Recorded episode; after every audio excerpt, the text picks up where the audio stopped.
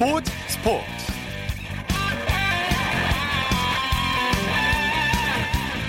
여러분 안녕하십니까? 아나운서 이창진입니다. 맨시티나 리버풀이냐?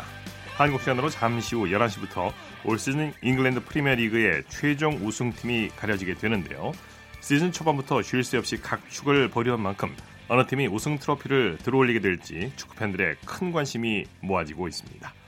맨시티와 리버풀은 2010년대 중반부터 라이벌로 등장했고요. 지난 2016-2017 시즌 과르디올라 감독 부임 이부터 뜨거운 우승 경쟁이 벌어지고 있는데요. 이번 시즌 역시 마찬가지입니다. 잠시 후 축구 전문 기자와 함께 양 팀의 전력과 관전 포인트를 짚어보겠습니다. 일요일 스포츠 플러스 먼저 프로야구 소식으로 시작합니다. 스포츠홀의 윤세호 기자입니다. 안녕하세요. 네, 안녕하세요. SK가 기아와의 주말 3연전을 싹쓸이했네요. 네, SK가 무려 3,037일 만에 광주 3연전 싹쓸이에 성공을 했습니다. 오늘 SK는 기아를 4대 3으로 꺾으면서 챔피언스 필드에서 처음으로 3연전 스윕을 달성을 했습니다. 네. 최정 선수의 방망이가 뜨거웠죠? 그렇습니다. 박병호 선수와 뜨거운 홈런왕 경쟁을 벌이고 있는 최정 선수인데요. 어제 박병호 선수 홈런 두 개를 기록하면서 단독 1위가 됐는데 최정 선수가 역시나 박병호 선수를 추격하고 있습니다. 네. 아, 최정 선수는 오늘 3회 초 1사 2루에서 2점 홈런을 터뜨리면서 팀의 3대 0 리드를 이끌었는데요. 이 홈런으로 시즌 10홈런을 달성을 했고요. KBO 리그 통상 다섯 번째로 14년 연속 두 자릿수 홈런을 기록을 했습니다. 네. 기아는 최하위로 추락했네요. 네, 오늘 패배로 기아는 최하위로 내려앉았는데요. 어, 사실 기아가 이전까지는 SK에 강했습니다. 어, 지난 2년 동안 상대 전적에서도 SK에 앞섰고요. 지난 네. SK와 문학 3연전에서는 2승 1무로 기아가 반등 시작하는 게 아닌가 싶었는데 아, 계속 추락을 하고 있고 이번 주말 3연전에서도 SK한테 스위프를 당하면서 최하위로 추락하고 말았습니다. 예. 롯데가 연장 접전 끝에 대역전승을 거뒀네요. 네, 롯데와 삼성 경기가 오늘 5경기 중에 가장 치열하게 펼쳐졌는데요. 아, 롯데가 대구 삼성 라이온즈 파크에서 열린 삼성과 원정 경기에서 10회 연장 끝에 10대 9로 승리를 했습니다. 네. 오늘 역전 드라마의 주인공은 손아섭 선수죠? 그렇습니다. 연장에 롯데가 연장 초공격, 어, 삼성이 말공격이라서 사실 좀 롯데가 불리한 상황이었거든요. 그래도 불교, 불구하고 손아섭 선수가 10회 초에 솔로펄 터트리면서 롯데가 승리할 수 있었습니다. 네. 아, 롯데의 심장답게 투지 넘치는 플레이로 팀을 위기에서 구한 손아섭 선수입니다. 네. 롯데가 6회까지 큰 점수차로 뒤졌는데 경기가 어디서 뒤집혔습니까? 네, 롯데가 6회까지만 해도 3대 9로 삼성에 끌려갔습니다. 아, 하지만 7부터 9회까지 6점을 뽑으면서 극적으로 경기를 연장으로 끌고 갔는데요. 어, 삼성 필승조인 최지강, 장필준 선수를 나란히 무너뜨- 무너뜨리는 롯데 타선의 집중력이 돋보였습니다. 네. 삼성 타선도 괜찮았는데 아쉽게 됐는데 삼성의 패인을 좀 분석해 보죠. 네, 삼성 타자들도 경기 중반까지 9점을 뽑았어요. 어, 예. 만일 뭐 오늘 경기를 삼성이 승리했으면은 2연속 위닝 시리즈로 확실한 상승을 탈 수 있었는데요. 마지막에 불펜진이 마운드를 지키지 못한 게 오늘 경기의 패인이 됐습니다. 네. 자, 양상문 감독 짜릿한 역전승을 거뒀는데 승리 소감을 뭐라고 밝혔나요? 네, 대우까지 찾아주신 많은 팬들에게 고마움을 전했고요. 네. 어, 후반, 후반에 끈기는 야구로 보여드릴 수 있어서 다행이다. 지지 않겠다는 의지가 보여준 경기라고 생각한다라고 선수를 칭찬을 했습니다. 네. 잠실에서 열린 LG와 한화의 경기 결과 어떻게 됐습니까? 네, 잠실구장에서 열린 LG와 하나의 경기에선 홈팀 LG가 2대 0으로 하나를 꺾고 위닝 시리즈를 거뒀습니다. 예. LG 선발 이우찬 선수 기대 이상으로 데뷔전을 잘 치렀죠? 그렇습니다. 배재준 선수의 부진으로 인해서 이우찬 선수가 대체 선발 선수로 낙점이 됐거든요. 오늘 5이닝 1피안타 무실점 호투로 프로 입단 10년 차에 첫 승을 거뒀습니다. 네. 어, 이우찬 선수가 무브먼트가 동반된 어, 이 직구가 굉장히 좋은 수- 선수인데요. 직구와 슬라이더, 커브 세 가지 구종을 안정적으로 구사하면서 깜짝 승리를 거뒀습니다. 네. 이우찬 선수뿐만 아니라 다른 선수들도 마운드에 힘을 보여줬죠. 그렇습니다. 오늘 LG 불펜 필승 투수들이 모두 저력을 발휘했는데요. 이우찬 선수에 이어서 등판한 진해수, 신정락, 정우영, 고우석 선수가 나란히 무실점 릴레이를 벌였습니다. 특히 정우영 선수와 고우석 선수는 각각 8회와 9회를 3자 범퇴를 만들면서 안정적으로 LG의 승리를 지켰습니다. 네. 타석에서 정주현 선수가 결승타를 터뜨렸죠?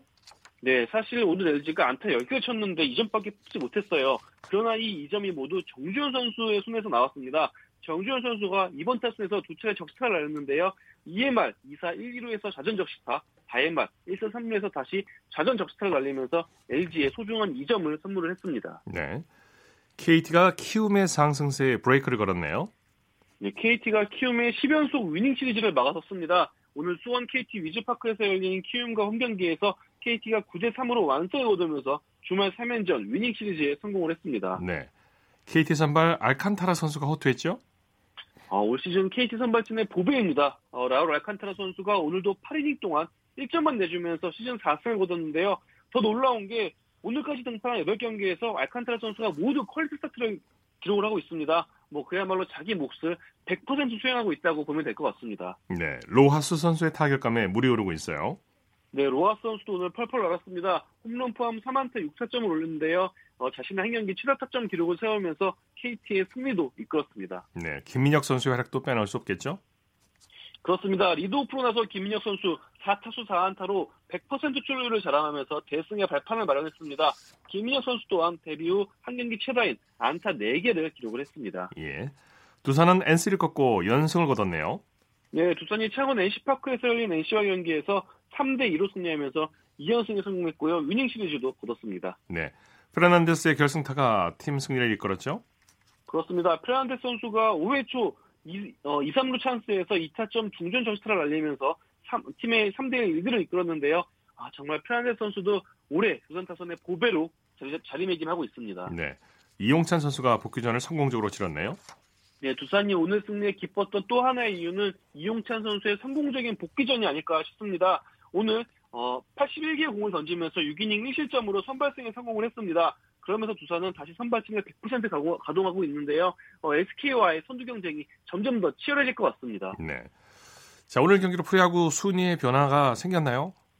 어, SK와 두산이 치열하게 1위 다툼을 하고 있는데요. 일단은 SK가 두산보다 한 경기 앞서 있습니다. 네. 그리고 3위 LG, 4위 키움, 5위 NC도 나란히 지금 한 경기 차 이내로 붙어 있거든요. 어, 지금 구도함 놓고 보면은 SK와 두산의 1위 싸움, 그리고 LG, 키움, NC의 3, 4, 5위 싸움이 굉장히 치열한 상황입니다. 어, 하나가 6위 자리를 지키고 있고요. 어, 기아가 오늘 패배로 최하위로 내려앉았습니다. 네. 코리안 메이저리그 소식 살펴볼까요? 최지만 선수가 좋은 타격감을 이어가고 있죠. 네, 템파베이 최지만 선수 오늘 뉴욕 양키스와 경기에서 9번 타자 1루수로 출장을 했는데요. 4타수 2안타 1타점으로 활약을 했습니다. 시즌 타율은 2할 6푼 3리로 상승을 했습니다. 네. 추신수 선수는 4경기 연속 출루했네요. 네, 텍사스 추신수 선수는 휴스턴과 원정 경기에서 1번 타자 좌익수로 출장을 했고요. 볼넷 하나를 고르면서 4경기 연속 출루에 성공을 했습니다. 네. 강정호 선수의 슬럼프가 길어지고 있네요. 아, 피츠버그 강정호 선수 지금 뭐 최대 위기가 아닌가 싶어요. 네. 어, 오늘 세인트루이스와 원정 경기에서 대타로 출전을 했는데 안타를 기록하지 못하면서 어느덧 25타석 연속 무안타에 그치고 말았습니다. 예. 어, 현지 언론에서도 강정호 선수를 언제까지 기다릴 수 있을까라면서 부정적인 입장을 이어가고 있습니다. 25타석 연속 무안타면 좀 문제가 있죠. 네. 류현진 선수 내일 시즌 5승에 도전하죠? 그렇습니다. 지난 선발 등판서 빅리그 통산 두 번째 완봉승을 달성한 LA 다저스 류현진 선수인데요. 어, 내일 새벽 5시에 열리는 워싱턴과 홈 경기에 선발 등판을 합니다. 아, 다저스가 지난 3경기 동안 워싱턴에 1승 2패로 뒤지고 있거든요. 어, 반격을 위해서 류현진 선수가 다시 또 호투를 펼쳐야 되는 상황입니다. 네. 뭐 요즘 컨디션 좋아서 내일도 뭐 어, 승리할 거라고 생각이 드는데. 어, 근데 내일 류현진 선수와 맞대결을 벌이는 상대팀 투수가 메이저리그 최고의 투수죠? 네, 입단 당시부터 정말 큰 기대를 받았던 우완 강속구 투수 스티븐 스트라스버그 선수인데요. 어, 스트라스버그 선수가 지난 2016년 5월에 워싱턴과 1억 7,500만 달러 대형 계약을 맺었습니다. 그러면서 네. 올 시즌 연봉이 무려 3,500만 달러인데요. 어, 투수 연봉 중에 최고 연봉을 받고 있는 선수입니다. 하지만 최근 활약만 놓고 보면 류현진 선수가 한 수 위입니다. 어, 지난해부터 류현진 선수가 방어율 1점대를 유지하고 있는데요. 올 시즌도 방어율이 2.03으로 스트라스버그의 방어율 3.71보다 앞서 있습니다. 네. 현재 류현진 선수가 뭐 사이영상 후보로까지 결혼이 되, 거론이 되고 있는데요. 어, 내일도 아마 호투를 이어가지 않을까 이렇게 예상을 해봅니다. 네, 소식 감사합니다. 네, 감사합니다. 프로야구 소식 스포츠홀의 윤세호 기자였고요. 이어서 축구 소식 살펴보겠습니다. 베스트 11의 손병하 기자입니다. 안녕하세요. 네, 안녕하세요. 자, 조금 전에 잠깐 말씀드렸는데 오늘 밤 프리미어리그 리그 최종 라운드가 열리죠? 네, 우리 시각으로 잠시 후인 밤 11시부터 2018-2019 잉글랜드 프리미어리그 최종 38라운드가 열립니다. 지난해 8월 개막한 잉글랜드 프리미어리그 9개월의 대장정을 거쳐 비로소 한 시즌을 끝내게 됐는데요. 이번 시즌에도 다양한 스토리와 명승부, 그리고 많은 스타 플레이어를 배출하며 큰 화제를 모았습니다. 네. 예, 오늘 최종전에서 가장 큰 관전 포인트 역시 우승 트로피의 향방입니다. 이번 시즌은 역대 그 어떤 시즌보다 우승 경쟁이 치열했는데요. 현재 승점 95점을 얻은 1위 맨체스터 시티와 승점 94점을 획득한 2위 리버풀 중 승, 최종 승자가 누가 되느냐에 축구 팬들의 이목이 집중돼 있습니다. 네. 맨시티가 상당히 유리한 입장인데 맨시티는 이기면 자력 우승이고 리버풀은 마지막 경기에서 이기고 맨시티가 비기거나 지길 바라야 하는 상황이죠. 네, 맞습니다. 두 팀 승점 차이가 1점이기 때문에 맨체스터 시티는 최종전에서 승리하면 리버풀 경기 결과와 상관없이 자력으로 우승을 확정합니다. 네. 반면 리버풀은 최종전에서 반드시 이기고 맨체스터 시티가 비기거나 지길 바라야 하는 그런 처지입니다. 네. 만약에 맨체스터 시티가 지고 리버풀이 비기면 이 두 팀의 승점이 95점으로 같아지는데요. 그럴 경우 골 득실 차이로 순위를 정하는데 현재 맨체스터 시티가 리버풀보다 플러스 4 앞서 있기 때문에 그로 인해 순위가 바뀌긴 좀 어렵습니다. 따라서 리버풀이 역전 우승하려면 일단 최종전에서 승리하고 맨체스터 시티의 경기 결과를 기다려야 하는 그런 상황입니다. 네. 네. 중요한 최종전을 앞두고 있는 두 팀의 상대는 어떤 팀들입니까? 네, 먼저 리버풀은 홈에서 최종전을 치릅니다. 상대는 울버햄프턴입니다. 이 울버햄프턴 현재 7위에 랭크되어 있는데요. 이 원정 경기인데다 최종전 승리라는 동기부여가 좀 불확실한 상황이기 때문에 리버풀이 좀 유리한 입장에서 경기를 할 것으로 보입니다. 네. 맨체스터 시티는 원정 경기를 떠납니다. 맨체스터 시티는 브라이튼 호브 앤 알비온을 상대로 경기하는데요. 브라이튼 현재 17위입니다. 하지만 이미 강등권을 탈출했기 때문에 맨체스터 시티도 특별한 이변이 일어나지 않는 한 무난한 경기를 할 가능성이 높습니다. 네.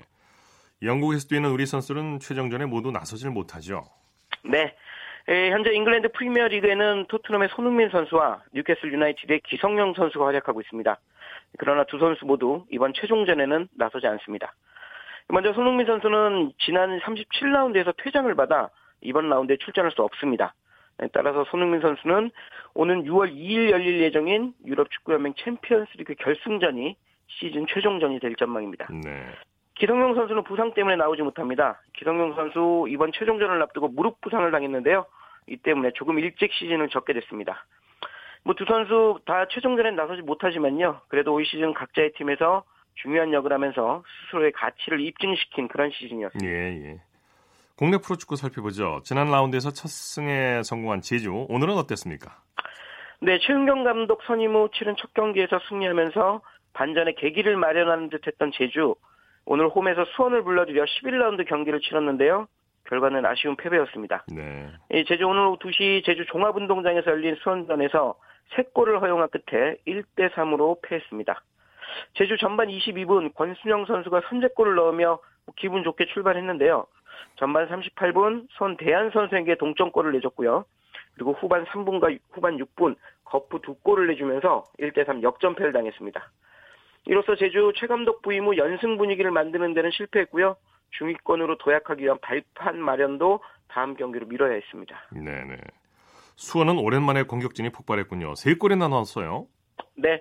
이 수원 팬들 오늘 경기 정말 좋았을 겁니다. 그간 답답했던 공격력이 시원하게 터졌기 때문이죠.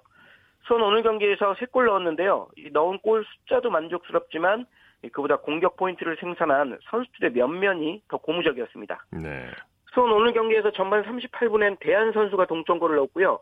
후반 6분엔 외국인 공격수 타가트 선수가 골을 넣었습니다. 네네. 그리고 염기훈 선수와 사리치 선수는 도움을 각각 하나씩 기록했고요. 즉 오늘 경기에서 수원 공격진을 구성하고 있는 거의 모든 선수가 공격 포인트를 기록한, 기록한 건데요.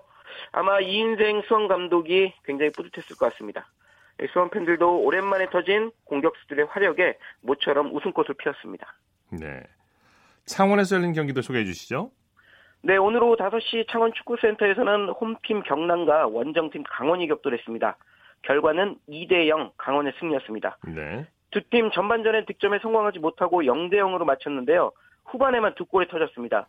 주인공은 강원의 킬러 제리치 선수였습니다. 제리치 선수는 후반 19분엔 이현식 선수의 도움을 받아 한 골, 후반 34분엔 윤석영 선수의 도움을 받아 또 한 골을 터뜨리면서 팀의 2대 0 완승을 이끌었습니다. 네네. 오늘 열린 경기들 중에서는 울산에서 벌어진 울산과 전북의 경기가 가장 큰 관심을 모았죠?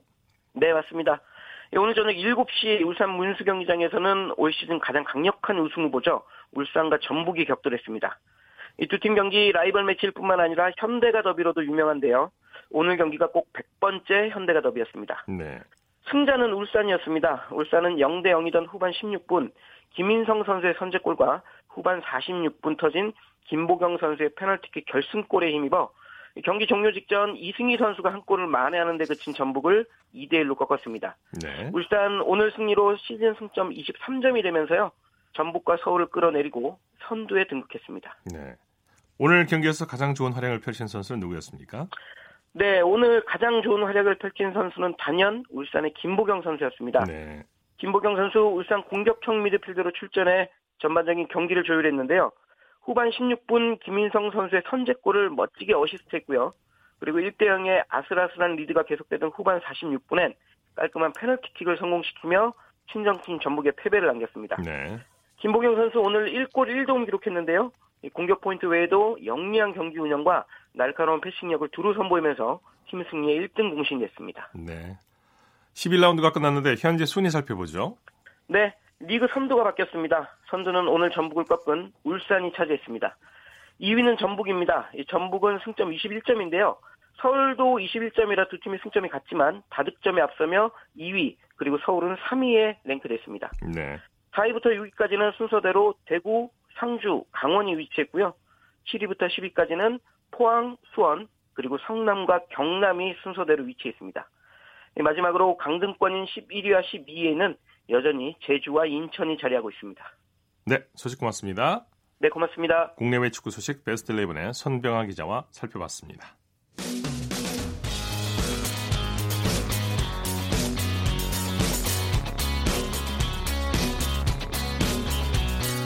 따뜻한 비판이 있습니다. 냉철한 분석이 있습니다. 스포츠 스포츠.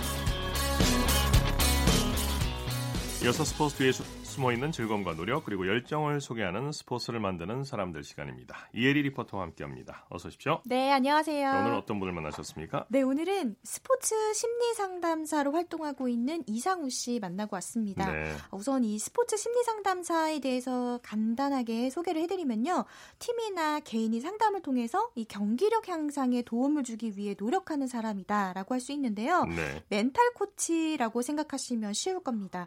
이 스포츠라는 게 예측할 수 없는 상황이 일어나잖아요. 선수 개인의 멘탈이 강해야 결국 경기에서도 자신의 능력을 충분히 발휘할 수 있는데 이런 능력을 키울 수 있도록 도움을 주고 있는 사람이라고 생각하시면 됩니다. 대단히 중요한 역할이고 대단히 중요한 부분이죠. 그렇죠. 그래서 네. 오늘 소개해드리는 이상우 스포츠 심리 상담사는 프로축구 선수 출신인데요. 2008년 K리그에 데뷔해서 프로 선수로 뛰다가 은퇴 후에 이제는 스포츠 심리 상담사로 제2의 인생을 펼쳐가고 있습니다. 네. 이상우 스포츠 심리 상담사 만나보시죠. 어, 2008년 그때 FC 서울에서 프로 선수 생활을 처음 시작을 했습니다. 그때 당시에 FC 서울에 이제 멘탈 코치가 있었고요. 그때 멘탈 코치 분이 지금은 저의 스승이신 김병준 교수님이 계셨고요. 그때 당시 저는 기술과 체력이 좋으면 좋은 선수가 최고의 선수가 될 수 있다라고 좀 생각을 하고 있었는데 그때 이제 스포츠 심리 훈련을 통해서 이걸 갖추지 않으면 좀 좋은 선수가 될 수 없다. 또는 오래 할 수 없다. 라고 생각, 그때 처음 이제 필요성과 중요성을 알게 되었죠. 그래서 또 나중에 좀 심도 깊게 공부를 하고 싶어서 인하대학교 스포츠 심리학을 석박사 과정을 거치면서 좀 전문성을 갖춘 스포츠 심리 상담사로 활동할 수 있게 된 것 같습니다. K리그 선수로 활약한 경험이 있으니까 선수들의 마음을 누구보다 더 잘 살필 수 있을 것 같아요. 맞습니다.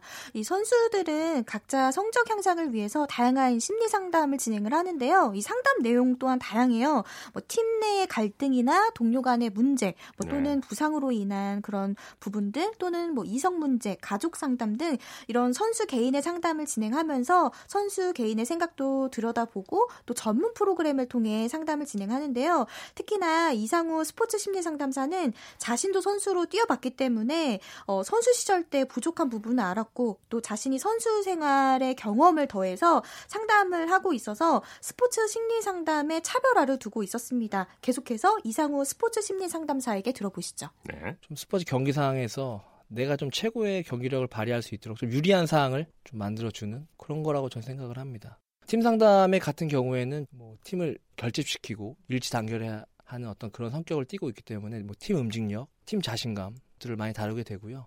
개인 상담의 같은 경우에는 불안 대처, 컨디션, 목표 설정, 뭐 감정 조절 이런 것들을 주로 다루게 됩니다. 프로 선수 시절에 배운 심리 기술이나 기법을 현장에 많이 적용을 해봤습니다. 그리고 이제 상담을 할 때 소심리학의 이론과 어떤 그런 경험을 좀 균등하게 활용한다는 것이 저의 차별성 또는 자부심이라고 생각이 되고요. 보람이라고 치면 뭐 지금 대한민국에 좀 기량이 뛰어남에도 불구하고 발휘가 안 되는 친구들, 되게 어려운 친구들 되게 많이 있거든요.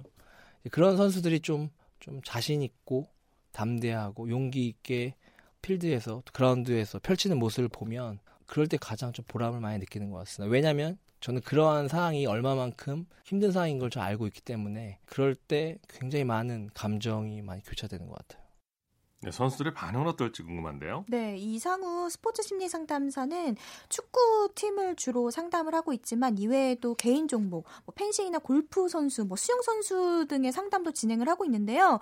어, 제가 만나봤습니다. 어떤 선수들이 있는지. 근데 그 중에서 제가 만나본 선수는 현재 그 류강아 FC 유소년 축구 클럽에서 뛰고 있는 12세 축구 선수 최호진 선수인데요. 팀에서 진행하고 있는 상담 프로그램에 참여하면서 이 심리 훈련을 하고 있는데 이 훈련을 통해서 더욱 이 경기를 하는 데 있어서 자신감이 생겼다고 합니다. 네. 이 상담 현장으로 함께 가보시고요. 이어서 최우진 선수의 소감도 담아봤습니다. 어제 경기 잘했니? 어땠어? 우리가 배운 거 잘 활용했어? 어, 경기 내용은 괜찮았는데 배운 걸 많이 활용을 못한 것 같아요. 어떤 걸 많이 활용을 못했어? 개인기를 많이 안 했고 어글리언 플레이를 잘 못한 것 같아요. 그 우리 지난번에 배웠던 좀 복습하고 오늘은 좀 자신감에 대해서 한번 배워볼까? 네. 축구를 하면서 멘탈 심리 훈련을 받으면서 자신감이 더 많이 생겼던 것 같아요. 자신의 멘탈을 조절하고 그런 능력을 가진 선수가 미래에 되고 싶어요. 경기장에서 자신의 마인드 컨트롤을 잘 할 수 있는 그런 선수가 되고 싶어요. 네, 어린 선수들인데 말도 잘하네요. 네. 이렇게 어, 어린 선수들에게 자신감도 불어넣어주고 있는데요. 선수들이 이, 이, 도움을 받아서 좋은 경기력을 발휘했으면 좋겠습니다. 네, 요즘 그 스포츠도 각 종목에 따라서 과학적으로 분석을 하는데요. 이렇게 스포츠 산업을 계속해서 발전을 하고 있고 뭐 분석이나 교육 등도 함께 진행되고 있어서 이 선수들의 실력 차이도 갈수록 점점 좁혀져 가고 있습니다. 이 스포츠 심리 또한 선수들에게 경기력을 집중하는 데 중요한 역할을 하기 때문에 이 스포츠 심리 훈련의 영향력은 갈수록 더 커질 것이다. 이렇게 보고 있는데요. 이상우 스포츠 심리 상담사는 앞으로도 선수들에게 진정성 있는 상담사로 다가가서 오래 활동하고 싶다고 했습니다. 이상우 스포츠 심리 상담사에게 들어보시죠. 선수 출신으로서 상담사로서 좀 좋은 사례가 되고 싶고요. 저를 보면서 다양한 선수들이 스포츠 심리 상담사의 꿈을 꿀 수 있게끔 제가 좀 활발하게 활동을 하려고 하고요. 지금 하는 것처럼 진정성 있게 그게 가장 강력한 무기인 것 같습니다. 그래서 지금처럼 음지에서 저를 필요한 선수들한테 많은 지원을 하고 그 선수들이 포기하지 않고 좀 담대하게 경기에 임할 수 있도록 지원하고 싶습니다. 뭐 진정성 있게 매 순간 저를 찾아오는 선수들에게 좀 초심을 잃지 않고 다가가는 게 저의 목표인 것 같아요. 네, 이 그라운드에서 선수로 뛰었던 자신의 경험을 통해서 선수들의 마음을 공감을 해주고 있는 이상우 스포츠 심리 상담사 만나봤는데요. 앞으로도 선수들이 더 높게 성장할 수 있도록 이 경기에서 제 기량을 마음껏 펼칠 수 있게 힘써주셨으면 좋겠습니다. 네, 1위부터 수고했습니다. 네, 고맙습니다.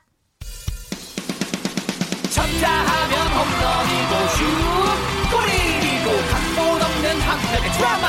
그것이 바로 그것이 바로 손에 잡힌 우승 트로피. 목에 걸린 그 배달. 너와 내가 하나 되는 그것이 바로 그것이 바로 그것이 바로. 꿈꾸던 스포츠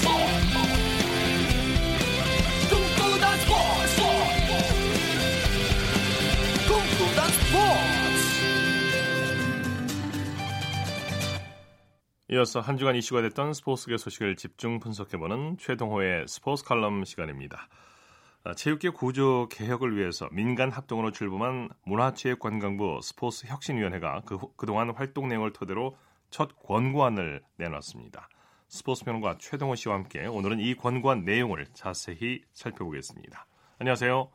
예, 안녕하세요. 자, 스포츠 혁신위원회가 어떤 계기로 1차 권고안을 발표하게 됐나요? 어, 물론 이 지난해뿐만은 아니었지만 지난해 말에 이 스포츠 미투가 결정적이었죠. 네. 이 스포츠계에 은폐되어 있던 각종 비리들 이온 국민이 다 알게 됐고요. 이 폭력과 성폭력, 조직 사유화, 이 파벌 등을 포함하는 온갖 비가 그때 다 드러났었죠. 어, 이제 그래서 이 더 이상은 안 된다. 이 폭행, 성폭행 당하면서 가져오는 금메달 필요 없다. 아, 체육계가 바뀌어야 된다. 이런 이 국민적인 합의가 있었고요. 자, 그래서 이 스포츠 혁신위원회가 이제 구성이 돼서 이 한국 스포츠의 밑그림을 다시 그리는 작업을 했는데 아, 지난 7일에 1차 권고안을 발표를 한 겁니다. 네 네. 1차 권고안의 주제는 인권인데요. 어떤 내용이 예. 포함되어 있습니까?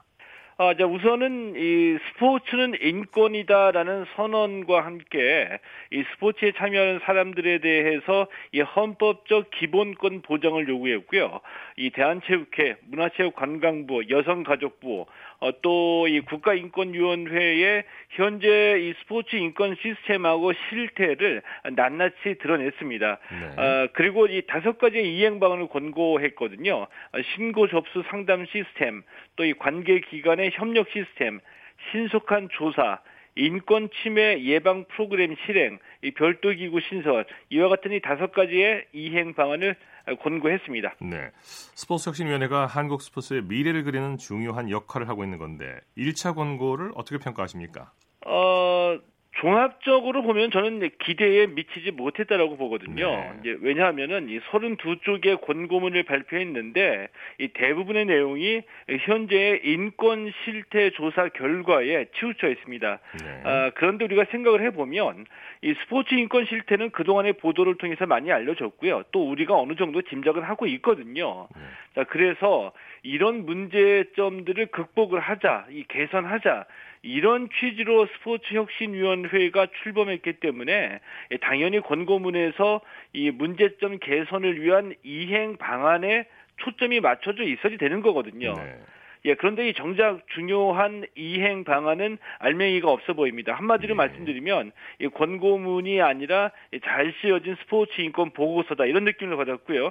이행 방안이 특히 많이 좀 허술했습니다. 네. 스포츠 혁신위원회도 다섯 가지의 이행 방안을 권고했는데 이행 방안이 예. 허술하다고 평가하는 구체적인 이유가 궁금한데요. 이 다섯 가지 이행 방안 중에 네 가지는 현재도 이 시스템이 구축되어 있- 있는 그런 거거든요. 네. 어, 또 이 별도 기구 설립은 이미 이 스포츠 윤리센터 설립 법안이 국회에서 발의가 돼서 이 법사위원회에 이제 계류 중에 있습니다. 아, 그리고 이 다섯 가지 이행 방안이 모두 다 이 그동안 사건이 터질 때마다 이 대한체육회와 문화체육관광부가 내놓았던 대책들이기도 하고요. 네. 어, 이 별도 기구 설립을 제외한 네 가지 이행 방안은 현재도 시행 중인데, 자, 그렇다면 가장 근본적인 문제는 현재도 시스템이 구비가 돼 있는데, 왜 현재의 이 시스템이 제대로 작동이 되지 않는가, 이것이 의문이 될 수밖에 없다라고 보는데, 네. 자, 그런데 이에 대한 해답이 없는 겁니다. 어, 또이 새롭게 별도 기구 설립을 권고했는데 이 별도 기구가 앞으로 새로 만들어져서 어 앞으로 이 새로 만들어지게 되는 이, 이 스포츠 비리 조사 단체 스포츠 윤리 센터와 어 별도 기구는 또 어, 뭐 어떻게 무엇이 다른 건지 이런 차별성을 확보할 수 있는 방안이 없었다는 게 좀 많이 아쉽죠. 네, 네. 스포츠 혁신위원회가 권고한 다섯 가지 이행 방안 말고 이행 방안이 예. 좀더 현실적으로 구체화되기 위해서 필요한 바 다른 안이 또 있을까요?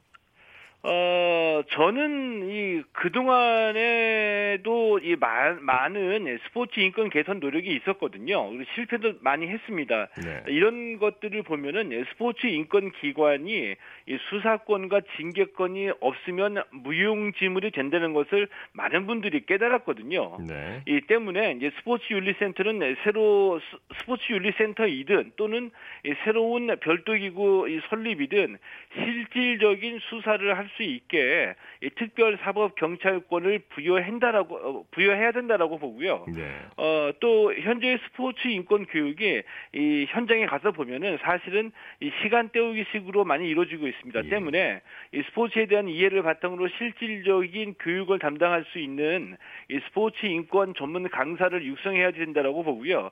어, 여기에다가 또 이 스포츠 인권 교육이 제대로 이루어지고 있는지 스포츠 인권 기관과 시스템이 제대로 작동이 되고 있는지를 상시적으로 모니터하고 감시할 수 있는 이 스포츠 인권 감찰관 제도를 도입해야 된다라고 봅니다. 예. 스포츠 혁신위원회 권고가 1차로 끝나는 건 아니겠죠. 앞으로 예. 더 많은 고민과 연구를 통해서 좀 더 현실적인 이행 방안을 마련할 수도 있을 것 같은데요. 어, 이제 저도 이제 그렇게 되기를 바라는 마음이거든요. 이 혁신위원회가 이 분과를 나눠서 6차까지 권고문을 발표하게 되는데 1차로 인권 분야가 나왔고요. 아, 이어서 이 학교 체육, 체육 단체 등을 포함한 6차 권고문까지 이제 차례대로 발표가 될 예정입니다. 예. 무엇보다 제가 강조하고 싶은 거, 이 권고에서 가장 중요한 거는 이행 방안이거든요. 이행 방안은 누가 무엇을 언제까지 어떻게 해야지 된다 이렇게 구체적으로 마련이 돼야 된다 마련돼야 된다라고 보고요. 이 스포츠 혁신위원회가 2차 권고문부터는 어, 조금 더이 구체적인 이행 방안을 담아내기를 기대를 해보겠습니다. 네. 자, 오늘 말씀 감사합니다. 예, 고맙습니다. 최동호의 스포츠 칼럼 스포츠 평론가 최동호 씨였고요. 이어서 우리나라 스포츠 각 종목의 발전 과정을 살펴보는 스포츠 기록실 시간입니다. 1980년대 이후 한국 스포츠의 대표적인 효자 종목 가운데 하나로 급성장한 배드민턴에 대해서 살펴보고 있습니다. 스포츠 평론가 신명철 씨와 함께합니다. 안녕하십니까? 네, 안녕하십니까. 상당수 종목이 19세기 말에서 20세기 초에 소개된 것과 달리 배드민턴은 비교적 늦게 우리나라에 들어왔다면서요. 네, 배드민턴이 국내에 소개된 시점은 일제 강점기에서 벗어난 1945년 무렵인데요. 초창기에는 이 비닐로 만든 셔틀콕을 사용하는 걸 비롯해서 이 본격 스포츠라기보다는 레크레이션 성격의 운동으로 인식이 돼서 보급이 활발히 이루어지지 못했는데요. 네. 이 레크레이션 성격의 이런 운동을 했던 건 아마 중장년 스포츠 팬 여러분을 또는 생활체육 하시는 분들은 다들 기억하실 것 같고요. 네. 한국 전쟁이 끝난 뒤에 깃털로 만든 이제 제대로 된 그 셔틀콕이 선을 보이면서 또 특히 배드민턴이 아시아인에게 적합한 운동이라는 평가를 받아서 점차 보급되기 시작했습니다. 네. 이 배드민턴이 아시아인에게 적합한 운동이라는 평가의 근거는 어떤 게 있나요? 네, 1977년 스웨덴 말메에서 열린 제1회 국제 배드민턴 연맹 세계 선수권대회에서 인도네시아가 금메달 1개와 은메달 1개, 동메달 1개로 금메달 3개, 은메달 3개, 동메달 1개의 덴마크에 이어 종합순위 2위를 차지하고 현재도 또 뭐 인도네시아는 배드민턴 강국이지 않습니까? 네. 일본이 금메달 1개와 동메달 1개로 3위에 오른 것만 봐도 일단 알 수 있는 내용이고요. 1980년 제2회 세계선수권대회는 인도네시아 자카르타에서 벌어졌는데요. 이 대회에서 인도네시아는 5개 세이버 종목 가운데 금메달 4개와 은메달 4개, 동메달 3개 압도적인 성적으로 종합 우승을 기록을 했습니다. 잉, 잉글랜드가 금메달 1개와 은메달 1개, 동메달 3개로 유럽의 자존심을 겨우 지켰고요. 말레이시아와 일본은 동메달 1개씩을 챙겼습니다. 네. 2019년 현재, 그러니까 올해 현재 세계선수권대회 종합 1위부터 5위까지 나라 가운데 3위 덴마크만 아시아 쪽 나라가 아니고 나머지는 중국, 인도, 한국, 우리나라 등 모두 아시아 나라가 차지를 하고 있습니다. 네. 우리나라가 배드민턴에 본격적으로 뛰어든 건 언제쯤입니까? 네, 다른 아시아 나라보다도 발동을 우리나라 좀 배드민턴 늦게 걸었는데요. 1957년 11월 이종구 씨를 비롯한 34명의 창립 발기인이 모여서 협회 정관과 경기 규정을 제정해서 대한 배드민턴 협회를 창립을 했습니다. 네. 그해 12월 서울 숙명여자고등학교 체육관에서 강습회를 겸한 창립 기념, 협회 창립이죠. 창립 기념 남녀 배드민턴 대회를 열었고요. 1959년에는 아시아 배드민턴 연맹에 가입을 했고 1902년 뒤인 1961년 서울에서 열린 제42회 전국체육대회에서 시범 경기로 이 종목을 배드민턴 종목을 처음 치렀습니다. 상당히 좀 네. 오래전 일이긴 합니다만 다른 종목에 비해서는 또 늦었지 않습니까? 예. 이듬해 1월 그러니까 1962년 1월 대한체육회 정식 산하단체로 승인이 됐어, 됐고 7월에는 국제배드민턴 연맹에 가입을 해서 세계 무대로 나아갈 발판을 마련했습니다. 1962년 대구에서 열린 제43회 전국체육대회 때 배드민턴이 정식 종목으로 채택이 됐습니다. 예. 이러다 보니까 국제 무대 데뷔도 조금 늦었겠네요. 네, 그렇습니다. 배드민턴이 아시아 경기대회, 아시안 게임에서 처음 정식 종목으로 채택된 게 1962년 자카르타 대회인데요. 우리나라는 이 대회 배- 배드민턴 종목에 불참을 했고요.